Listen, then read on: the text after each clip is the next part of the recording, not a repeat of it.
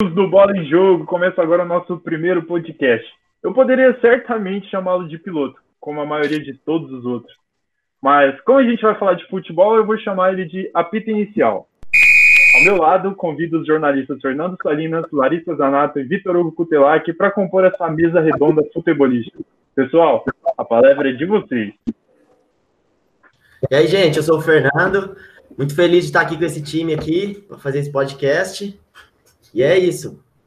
Olá, pessoal. Eu sou a Larissa, jornalista e estudante do terceiro ano de jornalismo da UEL. É um prazer imenso estar aqui ao lado desses profissionais que entendem muito sobre o mundo da bola e é um assunto muito gostoso. Espero que todos vocês muito sejam bem-vindos e que apreciem o nosso trabalho. Bom, e eu sou o Vitor Hugo Cutelac, também sou estudante do terceiro ano de jornalismo. É um prazer estar com vocês nesse nosso primeiro programa Bom, e finalizando então, né? eu sou o Bruno Rigo e nós então conduziremos essa conversa sobre o futebol. Bom, no programa de hoje a gente vai falar sobre a conquista da classificação do Londrina Esporte Clube, o Tubarão, para a segunda fase da Série C, que após enfrentar o Volta Redonda fora de casa conquistou essa suada classificação. Além disso, o Brasileirão Série A está pegando fogo, meus amigos. Pela 24 rodada, no último sábado, Santos e Palmeiras empataram na Vila Belmiro e se distanciaram do G4 da competição. Já no domingo, o São Paulo venceu o Sport no Morumbi pelo placar magro de 1 a 0, mas se consolidou como líder da competição nacional. Já o Flamengo engrenou o terceiro jogo sem perder no campeonato, após vencer o clássico contra o Botafogo fora de casa. O Inter e o, Flam e o América Mineiro empataram em Minas e vem o tricolor paulista se isolar na ponta da tabela. Tudo isso e muito mais você vai ver aqui hoje, no Bola em Jogo. E vamos ao primeiro assunto. O Tubarão vem embalado para a segunda fase da Série C, hein, Larissa? Vem muito embalado no sábado, a partida que teve início às 17, 19 horas lá no Uso Brasileiro, no Rio de Janeiro. Londrina conquistou o, a classificação para a segunda fase da Série C. E eu acho que agora começa o campeonato para o Londrina, realmente, que agora que os times, diante de um quadrangular, vão buscar o acesso para a Série B do Campeonato Brasileiro. Mas olha, técnico alemão e também os jogadores lamentaram um pouco, porque o Londrina passou no sufoco. A gente dependeu de resultados, porque estava naquele negócio. Se o Londrina ganhasse, a gente já estaria classificado. Agora, em caso de empate, o que aconteceu, empate em 2 a 2 e em caso de derrota, a gente ia ter que depender de outros resultados. Daí foi então que a gente dependeu dos resultados do grupo B da Série C do Campeonato Brasileiro, né? Que o Tom, o Tom Benz empatou em 1 a 1 contra o Boa Esporte em Tombos, e esse foi o resultado que manteve a gente na Série C. Então foi um sufoco até, até acabar a partida em tombos. O torcedor Alviceleste sabe muito bem o que passou. Mas a gente está na próxima fase, agora é pensar positivo e tentar ganhar fora de casa, porque o técnico alemão ficou de bronca, porque o Londrina ainda na Série C não conquistou nenhuma vitória fora de casa. Por mais que a gente tenha um aproveitamento bom dentro de casa, 53,7% mais do que a metade, a gente tem um aproveitamento bom em casa. Foram cinco vitórias, perdão, deixa eu conferir aqui, Londrina na Série C foram oito vitórias, cinco empates e cinco derrotas. Então está um pouco equilibrado, mas tem que melhorar e é justamente isso que o técnico alemão vai falar agora com a gente. A classificação ela veio por, por, pelo aquilo que a gente construiu, né? Se a gente ganhou, não ganhou fora de casa, mas nós ganhamos praticamente todas dentro de casa e buscamos, buscamos empates fora também, né? Que nos deu condição de, de poder classificar. Então, acho que a, a classificação ela veio por méritos, né? É, ter oito vitórias dentro de casa como nós tivemos, é, acho que nenhuma equipe dentro do campeonato teve isso, então é mérito da nossa equipe. É, e o jogo de hoje, eu esperava mais a gente ficar mais com a bola. A gente ficou pouco com a bola, a gente teve uma transição errada, a gente errava muito a transição, errava muito o domínio. A nossa pressão pós-perda, que é uma pressão muito boa, e hoje a gente fez com muita precariedade, a gente deixou muito a desejar a pressão pós-perda. A saída de bola do adversário, que a gente tem uma marcação boa, e hoje a gente não marcou bem a saída de bola, né? Então tudo isso daí levou a nossa equipe a ter dificuldade no jogo, né? É, mas assim, a gente também deixou novamente escapar né, uma vitória. É, eu não sei o pênalti do Celcinho se foi, porque eu estava de longe, mas o pênalti do Volta Redonda não foi nunca. O cara se ajoelhou, deixou cair o corpo e o árbitro deu o pênalti. Então, é, acho que faz parte do jogo, a gente tem que valorizar tudo que a gente fez até aqui, a nossa classificação. É, começar do zero, recomeçar, né, que os jogadores É, entendo que a gente precisa continuar trabalhando muito, a gente precisa se dedicar muito para que a gente consiga alcançar o nosso terceiro objetivo. Né? Dois objetivos primeiro a gente já alcançou e agora vamos para o terceiro. E quem sabe chegar até o quarto objetivo dentro da competição. É, o que é interessante né, dessa Série C desse ano é que os, os, outros anos que o Londrina jogou a Série C, ele classificava nessa fase de grupos e já enfrentava um adversário que, que daria vaga à Série B. Esse ano é diferente. Esse ano agora tem um quadrangular, né? Então vai ser mais complicado. Vai ter o Remo e o Paysandu, que são dois times do norte, são com viagens longas, né? E a data não não tão assim não tão perto, né? Então vai ter jogo aqui quarta domingo, quarta domingo e também o Ipiranga, né, do Rio Grande do Sul. Então, agora tem que tem que estar entre os dois melhores desse grupo para conseguir a vaga na Série B do ano que vem. É, Vitor, só acrescentando, eu acho importante a gente ressaltar que, como visitante, o Londrina tem o pior desempenho da Série C com apenas duas vitórias. Quer dizer, com nenhuma vitória, certo, Larissa? Se não estiver enganado. É, eu acho que, complementando. Não vai subir. É, exatamente, complementando o que você falou sobre essas viagens longas, acho que o ponto principal do Londrina não conseguir ganhar são essas questões das viagens longas. O, o, a equipe é muito limitada e essas viagens cansam muitos jogadores. Cansa demais os jogadores, até porque a gente está com, com um problema. O, o Malucelli contratou muito meia, muito volante. Hoje o Londrina tem o Marcel, tem Bidia, tem Matheus Bianchi, tem Adenilson, tem Escobar, tem Celcinho é muita gente no meio-campo e na zaga fica devendo. Porque no meio-campo você até consegue fazer uma variedade, escalar outros jogadores. Matheus Bianchi voltou agora, ele estava recuperado de Covid-19, está ali no meio-campo fazendo companhia para o Escobar e para Adenilson. Então tem opção. Se o Adenilson está cansado, poxa, tem o Marcel, tem o Bidia para colocar. Agora na zaga, por exemplo, destaque aí para o zagueiro Jefferson, que foi autor do primeiro gol do Londrina no, no, sábado, mas, poxa, Londrina hoje, quem que Londrina tem de zagueiro? Tem só o Jefferson e o Marcondes.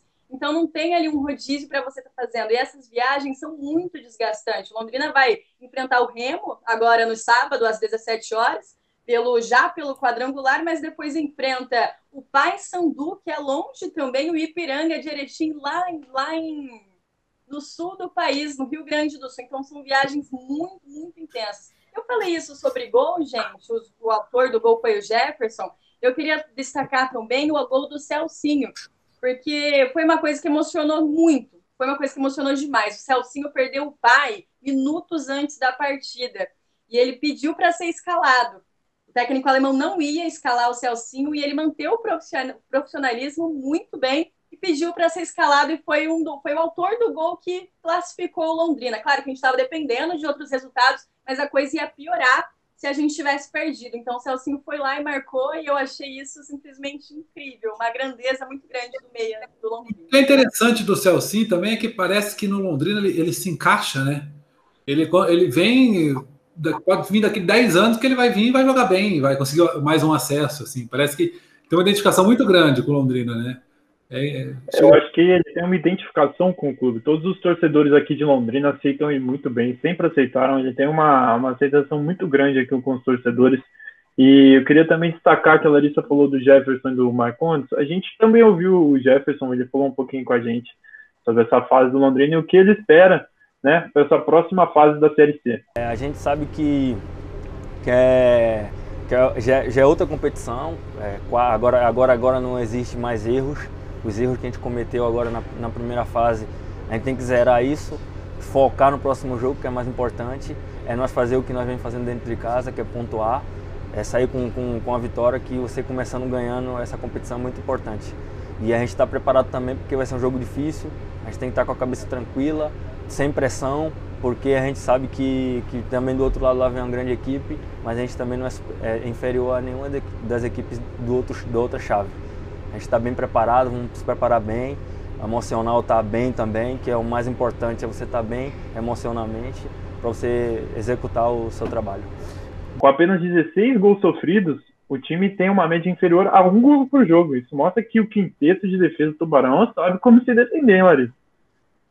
Exatamente. O Londrina ali sabe se defender, sabe conversar bem ali com a zaga e também o meio-campo no ataque também a gente está com um time legal, mas falta assim investimento. nós vamos precisar de investimento nesses setores do Londrina se realmente quiser permanecer na Série B, tá? se quiser subir para a Série B. Claro que ainda tem o quadrangular, é difícil, as equipes estão vindo muito bem, o Vila Nova está muito bem, o Paysandu está muito bem, o Remo está muito bem, mas a gente vai precisar investir para permanecer na Série B se a gente subir, porque foi o que aconteceu ano passado. Londrina não permaneceu na Série B, caiu cruelmente porque faltou investimento, não investiu, e esse ano a gente vai, o ano que vem, se Deus quiser, se a gente subir, a gente vai precisar investir nesses caras. Então, ó, só para confirmar então a classificação, gente, quadrangular, vai Eu... funcionar da seguinte forma primeiro lugar do grupo B ficou o Ipiranga com 31 pontos. Aí no retrovisor ali no segundo veio o Ituano com 29.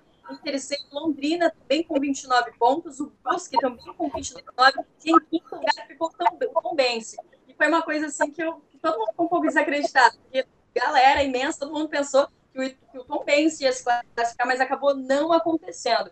Aí, só para explicar para o pessoal, no grupo A, em primeiro lugar, ficou Santa Cruz com 37 pontos, em segundo, Remo também com, com 31 pontos, em terceiro, Vila Nova com 31 e em quarto, Paysandu com 29 pontos. O quadrangular tem o grupo 1 e o grupo 2. Então, o primeiro, o primeiro colocado do grupo A ficou em primeiro lugar do grupo 1 o quadrangular e assim sucessivamente. Agora, essas quatro equipes vão se confrontar, essas oito equipes vão se confrontar e os dois melhores, os quatro, quatro melhores sobem para para a Série B, estão classificados, e depois os, dois forem para a semifinal do quadrangular da Série C, disputam o título da Série C do Campeonato Brasileiro. Para mim, não sei para vocês, mas é um regulamento muito desnecessário. Acho que não precisava de tudo isso.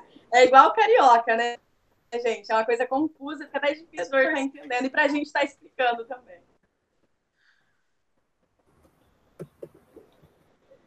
Bom, eu queria fazer um destaque aqui, Larissa. Acho que a gente tem um campeão da, da Libertadores no nosso elenco, né? Então eu queria destacar o Leandro Donizete. Eu acredito que nessa fase eliminatória, principalmente decisiva para o Tubarão, é, ele possa acrescentar muita maturidade e espírito vencedor ao time, sabe? Eu creio que seja um grande trunfo que o Londrina tem. Porque nem todas as equipes da, da Série C têm a possibilidade de contar com um jogador que já ganhou a América, já conquistou a América. Então eu creio que o Donizete vai ser o diferencial agora nessa fase eliminatória. Com certeza. E o Traz jogo... aquela... Pode falar. Desculpa, Fernando. Pode falar. Traz aquele eu... diferencial, né? Porque você atuar ao lado de um jogador assim que vem de uma história tão enriquecedora, tão boa, tão grande, até incentiva você, né? E hoje o Leandro Donizete ali, porque hoje o Londrina está com um time muito novo. Então, você ter um cara ali de responsa, que chama responsabilidade, que tem esse histórico, move os jogadores que estão ali perto. Porque hoje o Londrina tem jogadores muito novos. E eu acho que era o que o Germano fazia quando estava no elenco. Quando era o capitão, ele chamava a responsabilidade para si e os jogadores acabavam jogando também inspirados pela responsabilidade que o Germano fazia. E eu acho que é isso que o Leandro Donizete está fazendo hoje no Londrina. E lembrando que o próximo jogo do Tubarão é sábado, 5 horas, contra o Remo, em casa. É, em casa que o Londrina tem um retrospecto impressionante, viu? É, Londrina é o melhor mandante da competição. E eu acredito muito que o Tubarão consiga arrancar esses três pontos em casa. Vitor, o que, que, você acha do que vai acontecer nesse jogo de sábado? Eu acho que o Londrina tem que ganhar. Em casa é o primeiro jogo, é, é a hora de ganhar. Se não começar por aí, aí vai ter que buscar jogo ponto fora, os outros times já vão estar na frente, então e o emocional fica lá embaixo, né? Então acho que sábado é fundamental para o acesso à vitória. Com certeza. Então vamos agora falar do Brasileirão Série A. Queria acionar a nossa querida jornalista Larissa Zanata, que vai falar um pouquinho mais do que aconteceu do Clássico Paulista na Vila Belmiro no sábado. Larissa, é com você. Para mim foi o clássico, né? O jogo mais movimentado. Eu, particularmente, é o clássico que eu mais gosto. Santos e Palmeiras mexe comigo. E foi na Vila Belmiro, a partida que teve início às 4 horas, às 17 horas da tarde, às 17 horas às 5 horas da tarde, mais conhecido como 5 horas. Então foi um jogo muito movimentado, teve gente, teve VAR em ação, teve apagão, teve muita chuva lá na Baixada Santista que atrapalhou um pouco o jogo, porque a Vila Belmiro, quando chove muito, forma aquelas poças assim d'água e a bola acaba não percorrendo muito o gramado. Mas tirando isso, foi, foi tudo bem. O, o Diego Pituca começou abrindo o placar e aí ficou 1 a 0 para o Santos. Só que o Palmeiras fez a virada com o William e também com o Rafael Veiga, destaque para o Rafael Veiga, que vem atuando muito bem. O Palmeiras, inclusive, está com um time muito bem, mas daí o Marinho deixou tudo igual, 2 a 2 na Vila Belmiro.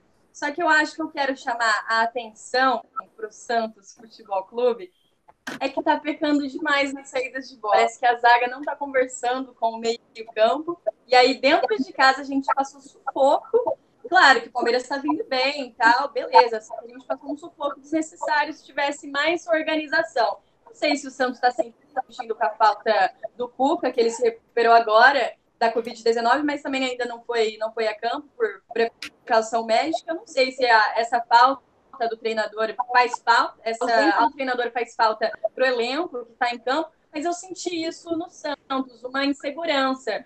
É, não, não atacava, ficava recuado, se defendeu mais, e é aquilo que eu falei.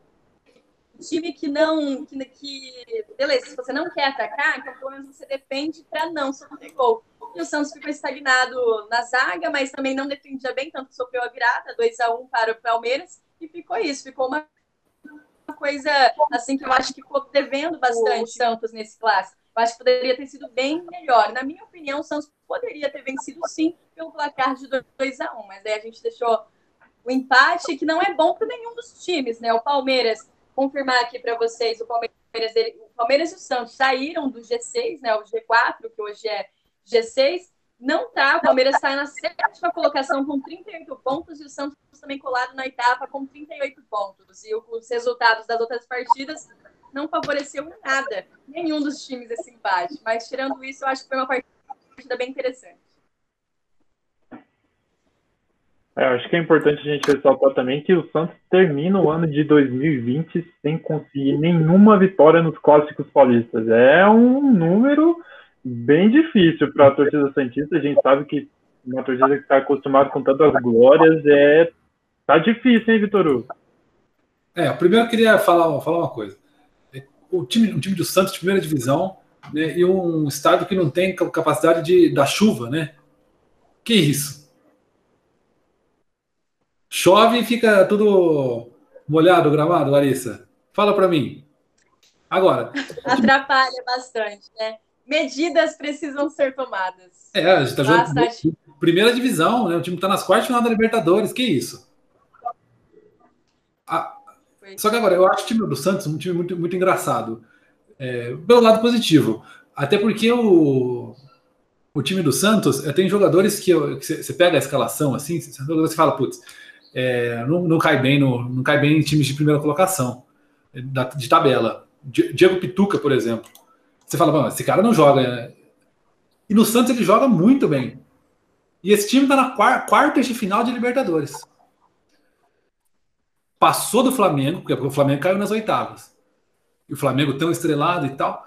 E o Santos está na frente com esses jogadores que são, na minha opinião, medianos, alguns, a grande maioria, tirando Marinho, tirando Soteudo mas um time muito encaixado, muito bem treinado, que parece que entende o que o, o Cuca quer dizer ali e que consegue jogar com uma precisão e com uma qualidade muito alta. Eu acho importante a gente ressaltar isso e também falar que no clássico a gente teve um apagão. Eu acho que o apagão não foi só dos refletores da Vila Belmiro, porque após esse fato, o Palmeiras voltou muito melhor. Eu acho, eu acredito que, como o Vitor disse, o, o Santos tem um time muito inexperiente ainda e o, a, a, parte emocional dos jogadores não funcionou.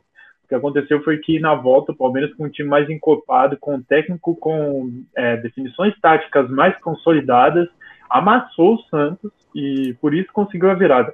Eu acredito que se o Santos continuar dessa forma, com o emocional cada vez mais abalado, vai ficar difícil conseguir permanecer nas competições, principalmente as internacionais, Fernanda. Sim, sim, com certeza. Outra partida que eu queria dar um destaque aqui, que foi bem, foi um jogão também, foi Atlético Mineiro Internacional. Essa partida foi um, um jogão, foi disputado, 2 a 2 Acho que no, nesse jogo foi o jogo dos, da, das tristezas, viu? Porque os torcedores desses dois times ficaram bem decepcionados, Vitor Ah, é, é o seguinte, ah, eu estava fazendo uma análise, sempre conversando com, com os amigos, que tinha três, quatro times que estavam brigando por tudo no, no Campeonato Brasileiro, Libertadores, Copa do Brasil. Que era o Flamengo, que, era, que, é o Palmeiras, o Grêmio e o Inter. Esses quatro times tinham chance de ganhar Libertadores, Campeonato Brasileiro e Copa do Brasil. O Grêmio e o Palmeiras ainda podem ganhar tudo esse ano. Estão na semifinal do Copa do, do Copa do Brasil, estão na quartas da Libertadores e podem ganhar o Brasileiro. Agora, o Inter estava nessa lista, mas teve um problema. Mandou, for, mandou embora. Na verdade, não mandou embora, né? Ele pediu para sair. O técnico Kudê estava com um time que, para mim, do Inter não é assim de de ponta para ser campeão brasileiro, mas o técnico está fazendo um excelente trabalho. Aí o que acontece? Ele pediu para sair, recebeu uma proposta da Europa. E técnico estrangeiro, geralmente, quando recebe qualquer proposta da Europa, os caras vão e não querem nem saber, larga o time aonde está. Né? A gente vê que é, é, comum isso. Você vê o Jorge Jesus recentemente. Caras vão. O Brasil não é prioridade para os caras, na sua grande maioria. E aí o que acontece? O Inter fica sem técnico, contrata quem? Abel Braga, que faz há muito tempo que só está fazendo um trabalho muito ruim. Tá afundando. Fez um trabalho muito ruim. É, fez um trabalho muito ruim no, no Flamengo. Aí veio o Jorge Jesus veio e ganhou tudo, com o mesmo time. Fez um trabalho ruim, enfim. Só trabalhos ruins, desastrados. Aí ele veio, chegou. O Inter está eliminado da Copa do Brasil com ele. O Inter não ganha mais no Campeonato Brasileiro. E o Inter provavelmente essa semana vai ser eliminado da, da, da, da Libertadores. Então você vê como que, como que tem o técnico nisso. E o Inter eu não, não coloco mais como favorito.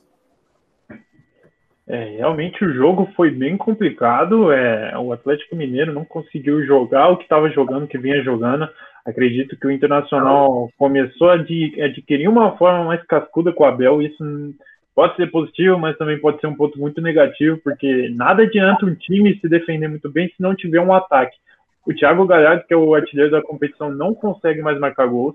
Acho que isso se dá ao fato do meio de campo do Inter não funcionar mais como deveria. E eu acredito que se o Atlético continuar do jeito que está e o Inter continuar do jeito que está, os opostos eles vão cada vai se distanciar mais. O Atlético vai subir e o Inter vai descer. Eu acho que é até perigoso o Inter sair do G6, Larissa. É, com, com, certeza. Hoje o Inter, ele, ele tá no, no G6, vai estar tá ali na ponta, né? Na ponta de baixo. Ele ah, vai continuar assim.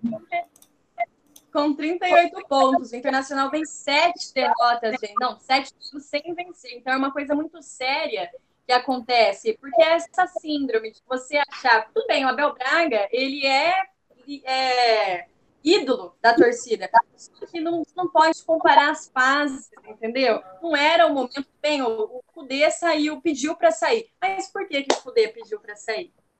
Rolou muita coisa interna, pressão, claro que ele já tinha recebido proposta para ir para onde ele foi, beleza. Só que antes disso rolou muita coisa ali dentro. Pressão da diretoria. O Inter, Inter empatou com o Coritiba no, no, no Beira Rio. Empatou, beleza, um empate, não foi uma derrota. Foi um empate por 3 a 2 se eu não estou enganada também. Se eu não é louca. o, o, presidente do Inter foi lá tirar a satisfação, perguntar por que, que tinha empatado. Entendeu? E o Inter somou pontos naquele jogo. Claro que não foi grande coisa. Mas então, hoje aqui no Brasil, a gente tem uma falta de respeito com os técnicos. E a mesma coisa, aparentemente, né, aconteceu lá no começo com o Flamengo. Em nenhum momento, isso é assunto para daqui a pouco, eu sei, mas só para adiantando, em nenhum momento eu acho que o Flamengo deveria ter demitido o Domenech Torrent. E a mesma coisa no Inter. O Cudê não devia tá, ter, ter, o Cudê não devia ter saído do Inter. Claro, é bom para o Cudê, mas é terrível para o Inter, porque a gente percebe reflexos disso hoje no, no Internacional. O Bruno falou, o Thiago Galhardo realmente não consegue mais fazer gol. Destaque né, ontem para o Peglon, garoto que está jogando, jogou em todas as bases das seleções. Beleza, ele está se destacando tudo bem, mas não vai substituir um Galhardo, não vai substituir esse, esse, esse ataque. Ele não está fazendo tanta diferença no ataque do Internacional. E esse resultado não foi bom, realmente. Não foi bom para nenhum dos dois. O Atlético Mineiro distanciou do líder São Paulo. Agora o Atlético também. Para mim. É, o Atlético. O Atlético se distanciou e o Internacional está ali na ponta de baixo do G6. Então é muito preocupante essa questão, essa questão Porque dos técnicos hoje aqui no Brasil. O, o Atlético não tem nenhuma competição para disputar. Ele não, ele não joga Libertadores, ele não joga nada. Ele só tem o Campeonato Brasileiro. Os outros times, assim, ou jogam, por exemplo, o Grêmio e o Palmeiras estão jogando Libertadores e Copa do Brasil, e os outros ou tem Copa do Brasil ou tem Libertadores. O Atlético não tem nada. Há muito tempo. Não tem. O Flamengo agora não tem mais também, mas foi eliminado recentemente. O, o Atlético está a temporada inteira sem isso. Joga de domingo a domingo. Contrata quem quer. E, e não consegue. Tinha, tinha que estar tá muito na frente. Eles estão com uma partida menos tá também. Muito. É, o Atlético ele tem uma partida a menos, mas nos, diante dos últimos resultados que a gente vem vendo, eu acredito que esse jogo a menos o Atlético não consiga tirar vantagem, viu? Tem um jogo a menos, pode ter 10, mas você não vem em campo. Você vê que, que você vê que não. Não engrena o time.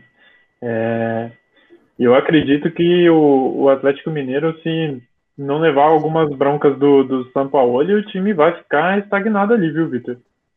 O São Paulo, é, porque é engraçado, porque ele dá, ele dá muita bronca. Ele exige muita coisa. Agora tem que, ele, a diretoria tem que exigir dele também. Né? Ele exige tudo. E, e pelo jeito dão quase tudo para ele. Agora. Até ele... porque o salário de São Paulo, comparado com o dos outros técnicos do Brasil, é bem alto. É claro. E ele não está dando retorno, porque, porque, na minha opinião, não, ele está em segundo colocado, mas assim, pode, podia mais. Com certeza. Ele podia mais. E, é, e agora vamos falar que é uma coisa que está surpreendendo a todos os comentaristas, narradores, torcedores distribuídos aí nesse Brasilzão. O São Paulo Futebol Clube, após dois anos sem saber o que é liderar alguma competição, se consolidou na liderança do Brasileirão no último domingo, vencendo o Sport 1 a 0 com gol marcado pelo camisa número 11, o Luciano, que foi considerado o melhor jogador de novembro pelos comentaristas e personagens do futebol brasileiro. É, e o São Paulo está com 44 pontos e vem embalado. Já são 16 jogos de invencibilidade, são 9 vitórias e 7 empates. E igualou a marca de 2007, quando o time era comandado pelo técnico Murici Ramalho e conquistou o bicampeonato brasileiro. E tudo isso a gente tem que lembrar que o São Paulo tem um jogo a menos, que vai cumprir agora na quarta-feira, 9h30 no estado do Morumbi, contra o Botafogo. E alguns números para vocês que estão ouvindo a gente: o São Paulo tem a melhor defesa do campeonato, com apenas 20 gols sofridos e tem uma média de 0,87 por jogo. O segundo melhor ataque, com 38 gols, uma média de 1,65. E destaque a gente dá para o Luciano e para o Brenner, que juntos têm 19 gols. Luciano com 12 e o Brenner com 7. É o segundo maior finalizador do campeonato, 348 chutes ao gol. O melhor visitante, com 12 jogos, 6 vitórias, 4 empates e 2 derrotas e o melhor mandante do campeonato. São 11 jogos, 7 vitórias e 4 empates, nenhuma derrota. Vitor Hugo, que números são esses? Sur surpreendente. Né? A gente sabe que o São Paulo tem um time para brigar lá em cima. Mas para ser campeão brasileiro, realmente não esperava. Pelo menos quando começou o campeonato, você apostava em Flamengo, no Atlético Mineiro, que a gente acabou de falar, no Grêmio, talvez, mas no São Paulo, não. Só que hoje, eu acho o São Paulo favorito ao Campeonato Brasileiro. Na minha opinião, é, tem duas coisas que podem tirar o título do São Paulo. A primeira é o time se infectar com coronavírus, porque a gente não vê casos de coronavírus no São Paulo. E os outros times, pelo, o Palmeiras já teve, o Santos já teve, os times que estão ali em cima, o Flamengo já teve. E o que acontece? Você fica duas semanas sem jogador, você cai lá embaixo. E o São Paulo ainda não teve isso. Uma, uma crise de coronavírus no São Paulo joga o time lá para baixo. Outro é. fator que pode mudar essa, essa liderança de São Paulo é o seguinte: janeiro a direção é outra, né? Pode mudar, o que o ambiente está tudo bem até janeiro. A gente pode ter, manter do jeito que está ou podemos mudar. Eu acho que vai continuar do jeito que está. Mas uma mudança de direção sempre altera alguma coisa. Mas se continuar, não tiver caso de Covid, se tiver a direção manter a mesma, são Paulo segue favorito. Esse ano tá pro São Paulo. É difícil. Ano passado tava pro Flamengo. E esse ano tá pro São Paulo. E o Flamengo também era uma grande expectativa para esse ano. Não que esteja longe, tá em terceiro, dá para mas São Paulo está surpreendendo bastante. E o engraçado é que a Larissa estava falando dos técnicos brasileiros que, que eles sofrem uma desvalorização muito grande no mercado nacional. São Paulo, quando foi eliminado do Paulistão da Libertadores, principalmente agora na, naquela derrota sofrida, não foi uma derrota, mas considerada uma derrota sofrida para o Lanús na Sul-Americana, o São Paulo do Diniz começou a simplesmente implantar o dinizismo e a partir daí o São Paulo está só subindo na tabela, tanto que agora assumiu a liderança. E a gente pode falar que o São Paulo tem sim uma identidade de campo agora. O São Paulo tem uma identidade de jogo. São Paulo, hoje em dia, ele constituiu um meio-campo muito sólido. O Luan, ele atua como um terceiro zagueiro nesse esquema do Diniz. Eu acredito que o Luan, como cabeça de área, consegue dar liberdade para os meias, principalmente o Daniel Alves e o Igor Gomes, que tem uma saída de bola muito boa e consegue acionar os atacantes. E sem falar que esse ataque do São Paulo é letal, Larissa. Exatamente, Bruno, exatamente. Eu estava estava falando, eu estava pensando exatamente isso. Graças a Deus o São Paulo não demitiu o Fernando Diniz, porque teve aquele murmurinho enorme que o São Paulo ia demitir o Fernando Diniz. E hoje o São Paulo é a cara do Fernando Diniz. A gente percebe a transição de bola do time, é o, do, é o estilo do Fernando Diniz o passe de bola, é na medida, dá para ver a cara de orgulho do técnico Fernando Diniz. E destaque para esse 1 a 0 diante do esporte no fim de semana, meu, o Daniel Alves vem de jogadas ensaiadas, não vou falar perfeita, porque eu acho que não existe nada assim que a gente pode dizer perfeito, mas é quase perfeito. O passe dele é açucaradíssimo para o Luciano marcar de novo, porque o Luciano, se eu não estou muito bem, acho que o Bruno pode falar disso melhor do que o mas Luciano está marcando quase em todas as partidas do São Paulo. E é um retrospecto maravilhoso da equipe do Tricolor, surpreendente, sim, mas uma surpresa muito boa. É muito legal você ver um time que vem se recuperando ao longo dos anos, porque o São Paulo está algum tempinho sem ganhar um título de grande expressão, e você vê um time na, na ponta da tabela com 47 pontos para conquistar, tendo um perfil imenso tendo um perfil maravilhoso para ser sim campeão do Campeonato Brasileiro da Série A, é, é incrível. É incrível, eu estou muito assim orgulhosa do São Paulo, da equipe do São Paulo. O Fernando Diniz está fazendo um trabalho muito bom e eu acho que é isso que a gente tem que ter no futebol brasileiro. Trabalho a longo prazo. Ter esse trabalho a longo prazo, porque o, o trabalho do Fernando Diniz está dando resultado, isso que a gente está vendo no São Paulo hoje. A Lari falou ali do, do Daniel Alves, joga fino do fino, é o 10 de São Paulo, não tem jeito. Joga demais. Veio da Europa. É outro. Não é um passe. E também Ele destaca é, né? o, o Volpe, tá fechando o gol. É, a gente consegue mesmo destacar o Daniel Alves, Leandro, porque o cara ele tem um espírito vencedor, eu acredito que está contribuindo muito para o elenco. Meu. Influencia, influencia, porque antigamente você tinha Alexandre Pato no elenco, que o cara chegava, que não tava, se perdesse, você ganhava, não tá nem aí, isso influencia a molecada. Agora o cara, você vê o cara desse, você olha e fala, putz, o cara ganhou tudo, e tá aqui, ó, ralando. Ixi, o, o, o elenco também quer comer a bola. Mas o, o Thiago Volpe também tá jogando muito, porque tinha o, um Rogério Ceni sempre teve o Rogério Ceni de exemplo, que sempre jogou muito. O Thiago Volpe tá fechando o gol. E, inclusive, citar o Rogério Ceni como técnico, nunca ganhou de São Paulo. Nunca conseguiu ganhar de São Paulo. Eu acho que o, que o São Paulo está conseguindo se desvincular um pouco do, do Rogério Ceni. Era sempre aquele negócio, ah, porque eu não gosto do Rogério, porque eu não sei o que era o Rogério, e o Rogério, ó, caiu fora. E o São Paulo está conseguindo, finalmente, depois de anos, ter a vida dele sem o Rogério. É, e já que a gente está falando de desvinculação, articulação de títulos no São Paulo, eu tenho uma notícia quentíssima hoje. Eu tenho uma informação de que Murici Ramalho se desvinculou da Globo e pode assumir um cargo de direção no futebol esporte no São Paulo Futebol Esporte Clube, Larissa. Exatamente, Bruno. É tá aquilo, né? O Casares não quer se pronunciar agora, ele prefere. Ele que está candidato à presidência do São Paulo, junto com o Roberto. Meu Deus, me deu um branco agora, esqueci o nome do Roberto. Roberto Natel, perdão. Roberto Natel, ele está concorrendo à presidência junto com o Roberto Natel, exatamente, mas o Casares não prefere, prefere não se pronunciar até o momento sobre cargos. Agora, só que, não, pelo que eu estou sabendo do que acontece no, hoje no São Paulo, o Casares praticamente já ganhou a eleição. e o Murici já está dentro. Então não tem, acho que, ao meu ver, não tem se provavelmente o Murici, porque, poxa, ele já saiu da Rede Globo. Para ele ter, ter, um, ter feito um ato de tanta expressão como essa, ter saído de uma emissora tão grande assim, alguma coisa ali já está já tá certa. E pelo que eu acompanho, né, eu vejo os torcedores comentando, gente, é, murmurinhos da diretoria, Casares já ganhou, então é isso. Casares eleito e o Muricy de volta ao São Paulo, que faz muito bem para a torcida também, porque isso só complementa o bom momento vivido pelo tricolor. Eu acho que é o que falta para o São Paulo hoje, ainda assim, eu acho que está muito perto é um título. Está tá muito perto de um título. Falta alguns jogos, tanto pelo brasileiro ou pela Copa do Brasil. A chance de ganhar pelo menos um título é muito grande. Ganhando esse título. Como faz tempo que não faz muito tempo que não ganha nada, eles vão jogar com muita raça, muita vontade. E parece que esse ano encaixou para isso. Os outros anos não. Então acho que esse ano é, é a vez de ganhar e falar, putz, agora é uma nova etapa. É.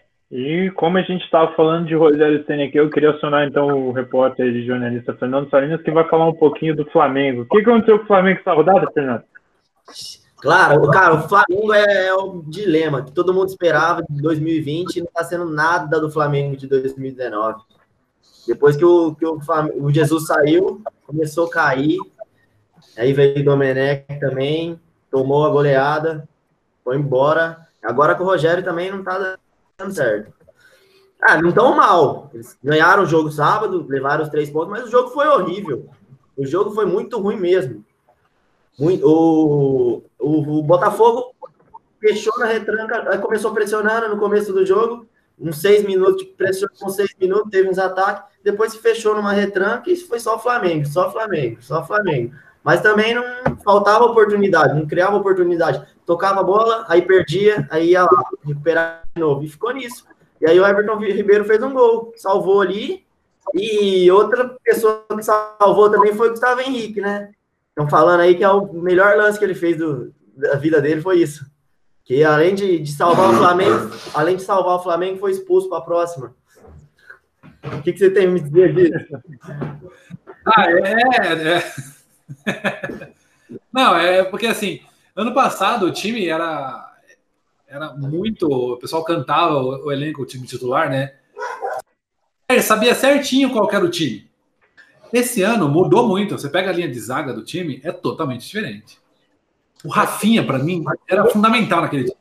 Ah, o Rafinha era fundamental. O Rafinha jogava demais. É, o Rafinha jogava demais. Ele não tá mais.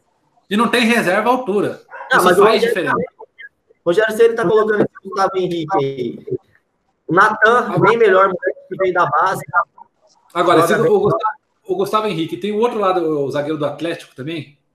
É Léo Pereira, eu acho. Não, não tem nível para jogar no, no, no, teoricamente o melhor time do Brasil. Não tem. Você tava com, com o Rodrigo Caio e o Pablo Marinho, a zaga fechada consistente. Você coloca Léo Pereira, você tira o Rafinha. Aí o Felipe Luiz vive machucado tá, recentemente. Aí você está colocando gente da base, nada contra o pessoal da base, tem que colocar. Mas você muda a linha de zaga inteira, já mudou o time. E, enfim, acho que o Flamengo esse ano não ganha nada. Olha, eu acredito que o que acontece com o Flamengo hoje está é, tá passando por uma crise de identidade. O que aconteceu foi, Larissa destacou que a demissão do, do técnico Domenech foi um pouco injusta, realmente. E o que acontece foi, o Flamengo está lidando com três estilos de jogo esse ano. É contratado. Sim, não é exatamente. ele tem que ter ido contratar. O Flamengo está lidando com três estilos de jogo diferentes em um ano só. No começo do ano tinha o Jorge Jesus, depois o Domenech agora o Rogério Senna. São os três estilos totalmente diferentes. Eu acredito que, sim, o Flamengo é um dos melhores times do Brasil, mas hoje em dia o Flamengo não consegue jogar por uma falta de identidade dentro do campo, Larissa. Exatamente. É, é aquele problema que eu falei no começo. É a falta de trabalho a longo prazo. Você pega um técnico que vem da Europa, o Dominic Torrento, para continuar um trabalho de um gringo também, que é o Jorge Jesus. E você pensa que vai ser a mesma coisa, só que não é. Não é a mesma coisa. Aí você demite o Dominic Torrent para vir o Rogério Ceni. E na minha opinião, com todo respeito ao Rogério, falo isso, Rogério ainda não está pronto para assumir uma equipe, assim, uma equipe de uma equipe tão grande. Uma equipe tão grande assim. O Rogério, infelizmente, ainda não está pronto. E o estilo de jogo comandado pelo técnico Rogério Ceni é muito diferente do que, do que aquilo que o Domenech Torrent estava vindo, né, dirigindo, e também o que o Jorge Jesus estava dirigindo no Flamengo. Então, aí você pega todas essas dificuldades. Hoje, o Flamengo tem um elenco maravilhoso. Você tem Gerson, você tem Rodrigo Caio, você tem Arão, você tem Gabigol, você tem Bruno Henrique. Você tem muito craque. Então, acho que problema de jogador não é, porque às vezes tem aquele problema, ai, mas o time não tem elenco, então não pode colocar a culpa no técnico. O problema no Flamengo é de técnico, sim, porque você tem um elenco maravilhoso, você tem muito craque ali, só que não está sabendo usar. Você não. O Flamengo tem, teve técnicos que não soube usar tantas joias assim no mão. E é isso, o Flamengo está tá se complicando né, tá ali na, na briga, tá em terceiro com 42 pontos, mas do, tem o Grêmio chegando do lado já está é, é, treinar, é treinar o Fortaleza, né? Agora, uma coisa é treinar todos esses nomes que você, que você e o Fernando acabaram de falar aí. Os caras, jogaram na Europa, os caras treinaram tudo. Né? É, é diferente. Sinceramente, exatamente, Victor. O Gabigol machucado também, tá, vai voltar, mas. Thiago Maia, machucado, é, um, é, uma, é uma pessoa que faz falta para o time, porque o Arão voltou a ser um jogador desligado, né? E o Bruno Henrique é um que não está na fase. Ele não está numa fase ano passado que ele fazia, comparado com esse ano. Lá fora também, né, né, Fernando? Sim. Então a gente está chegando agora no, no, final do nosso primeiro episódio do Bola em Jogo. Eu queria agradecer e queria que meus companheiros fizessem um agradecimento a todos que nos ouviram, começando por você, Fernando Salinas. Obrigadão, gente. Foi muito legal aqui bater um papo com vocês. É, esse é só o primeiro de muitos que a gente vai fazer. Obrigado. Larissa Donato, com você. Muito obrigada a todos que estavam nos ouvindo até agora. Obrigada a todos vocês que deram a oportunidade de eu estar aqui entre grandes homens que entendem muito desse mundo que a gente ama. Foi muito divertido. Sobretudo, foi muito divertido. Gostei muito de estar aqui com vocês hoje. Forte abraço. Vitor Hugo. Bom, é nosso primeiro programa. Me diverti muito fazendo com vocês aqui. Espero que tenha mais programas. E é isso. Vamos falar sobre futebol, que é o que a gente gosta. Então, eu também deixo meu muito obrigado a todos vocês que estiveram acompanhando a gente. E queria dizer que, se os deuses do futebol permitirem, estaremos de volta na semana que vem. É isso, pessoal. Fiquem com Deus e com o apito final do nosso árbitro. Valeu!